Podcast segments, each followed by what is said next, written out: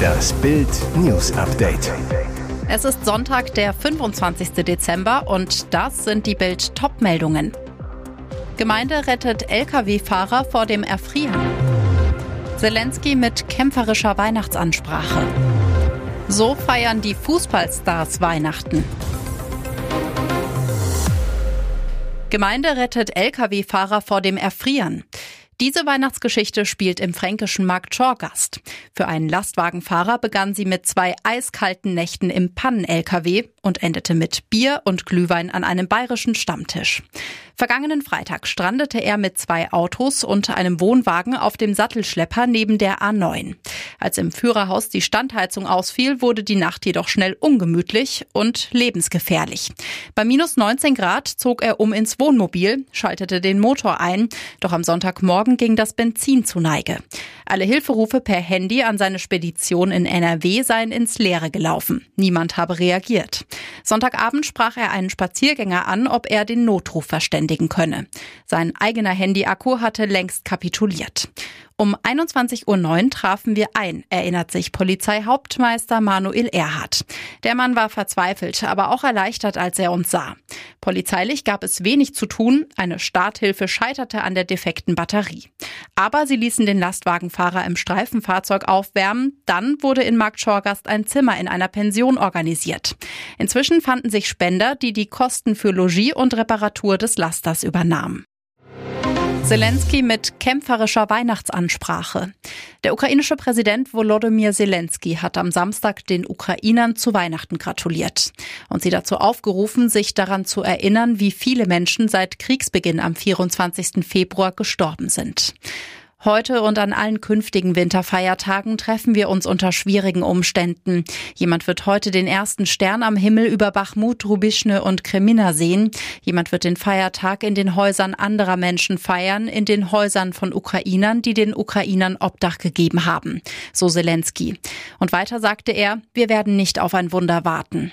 Viele Ukrainer würden dieses Jahr das Weihnachtslied Schedrik in einer anderen Sprache hören. In Warschau, Berlin, London, New York, Toronto und und in vielen anderen Städten und Ländern, so Zelensky in seiner Weihnachtsansprache. Zelensky kämpferisch, wir werden unsere Feiertage feiern, wie immer, wir werden lächeln und glücklich sein, so wie immer. Der Unterschied ist nur einer, wir werden nicht auf ein Wunder warten, schließlich schaffen wir es selbst. So Zelensky. Mehmet Ergün nimmt uns mit ins All. Fotos von einem anderen Stern. Planeten, Sonnen und Abermillionen Sterne. Von seinem Balkon in der 600 Einwohnergemeinde im rheinland-pfälzischen Treisen aus fotografiert Mehmet Ergün unseren unergründlichen Kosmos. Es gibt hier wenig Lichtverschmutzung, gute Bedingungen. In größeren Städten geht das nicht, sagt Mehmet. Sein Foto der ISS vor der Sonne kürte die amerikanische Raumfahrtbehörde NASA zum Photo of the Week. Mehmet über sein erstes Teleskop. Das kostete 40 Euro, war total schlecht. Trotzdem, das, was ich sah, wollte ich teilen. Dann habe ich mir eine bessere Kamera geholt. Natürlich hat der Pfälzer einen Astrofototipp für Smartphone-Nutzer.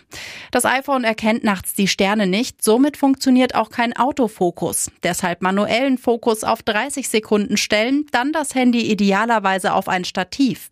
Es kann zur Not aber auch ein Schuh sein und die Kamera per Sprachbefehl auslösen, denn noch die kleinste Erschütterung verzerrt das Bild, so Mehmet. Er verspricht, so kann man sogar die Milchstraße fotografieren. Voraussetzung fern von Städten und Lichtverschmutzung. Charles Dickens Weihnachtsgeschichte. Der echte Scrooge war noch viel, viel geiziger. Es ist wohl die bekannteste Weihnachtsgeschichte der Welt.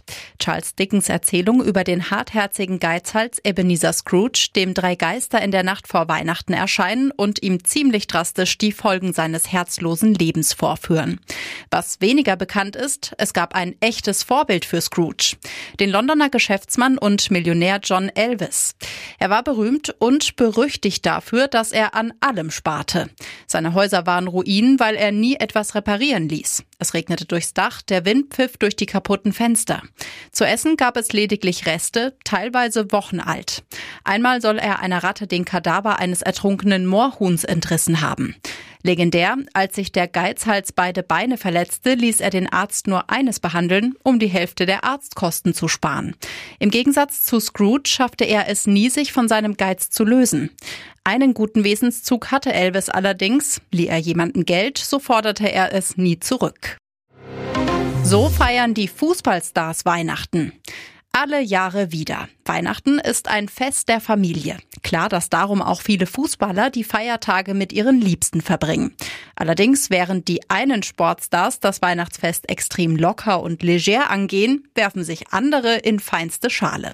Barcelona-Star Robert Lewandowski posiert gemeinsam mit seiner Frau Anna und den beiden Töchtern Clara und Laura vom Weihnachtsbaum. Noch liegen die Geschenke ungeöffnet unter der Tanne. Manuel Neuers Weihnachtswunsch dürfte seine schnelle Genesung sein. Der Bayern-Torwart postete ein Foto mit Krücken und vorsichtigem Lächeln. Er hatte sich beim Skifahren das Bein gebrochen, zeigt sich zum ersten Mal seit dem Unfall. Ganz zwanglos schlendert dagegen Bayern-Youngster Musiala durch die City und wünscht seinen Fans Merry Christmas. Seine Klamotten sind Kult und das natürlich auch an Weihnachten. Im Musteroutfit, das an einen Schlafanzug erinnert, grüßt Torjäger Haaland seine Fans zum Feiertag. Und jetzt weitere wichtige Meldungen des Tages vom Bild Newsdesk. Auf dem Platz der Republik in Paris protestierten am Samstag hunderte Kurden nach dem tödlichen Angriff vom Freitag. Die Teilnehmer forderten die Aufklärung der Tat und hielten Fotos der Opfer hoch. Die Demonstration verlief zunächst weitestgehend friedlich, bis es am späten Mittag zu Ausschreitungen kam. Am Rande der Kundgebung begannen Teilnehmer die Polizei mit Wurfgeschossen anzugreifen. Es sollen auch Möbel geworfen worden sein. Die Beamten reagierten mit Tränengas. Bilder aus der Hauptstadt zeigen, dass die Ausschreitungen immer heftiger wurden. Straßenbarrikaden wurden errichtet und angezündet. Mindestens vier Autos wurden umgestoßen, von denen mindestens eines in Brand gesetzt wurde. Auch Mülltonnen brannten.